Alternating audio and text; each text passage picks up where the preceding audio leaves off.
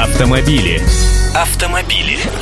Здравствуйте, я Андрей Гречанник. Давайте посмотрим, какие автомобильные новинки появились у нас в наступившем году в продаже.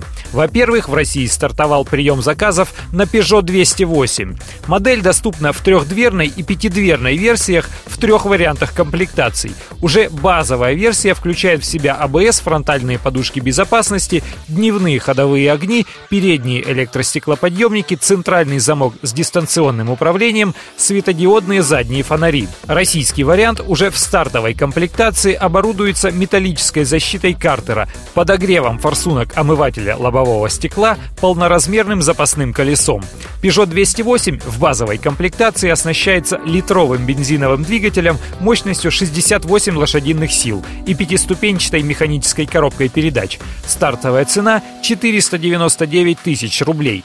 Максимальная комплектация со стодвадцатисильным мотором и автоматом предлагается по цене шестьсот двадцать шесть тысяч. После первого марта эти автомобили появятся в дилерских центрах живьем, а я для вас такой уже протестировал. В предстоящую субботу подробно расскажу. Еще один француз – Citroën C-Elysée. Этот компактный седан с большим багажником будет оснащаться двумя бензиновыми двигателями на выбор – семидесяти двух и ста пятнадцати сильным. Автомобиль производится в испанском городе Виго, но адаптирован к суровым условиям эксплуатации, имеет усиленную конструкцию кузова, двойные уплотнители дверей и дополнительную защиту двигателя. Специально для стран с холодным климатом предусмотрен обогрев нижней части лобового стекла. Цена от четырехсот пятидесяти пяти тысяч девятисот рублей. А российские дилеры Kia начинают прием заказов на новый седан представительского класса Quoris. Модель будет представлена в четырех комплектациях по цене, внимание, от одного миллиона девятисот девяноста девяти тысяч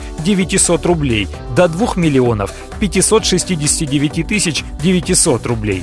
Автомобиль оборудован шестицилиндровым V-образным двигателем объемом три и восемь десятых литра, мощностью двести девяносто лошадиных сил, восьмиступенчатой автоматической трансмиссией. С нуля до ста километров в час Kia Quoris разгоняется за семь и три десятых секунды. Уже в стандартной комплектации получит бортовой компьютер, камеру заднего вида, круиз-контроль, трехзонный климат-контроль с ионизатором воздуха. Во всех комплектациях присутствует семнадцатиканальная аудиосистема Lexicon, подогрев всех сидений.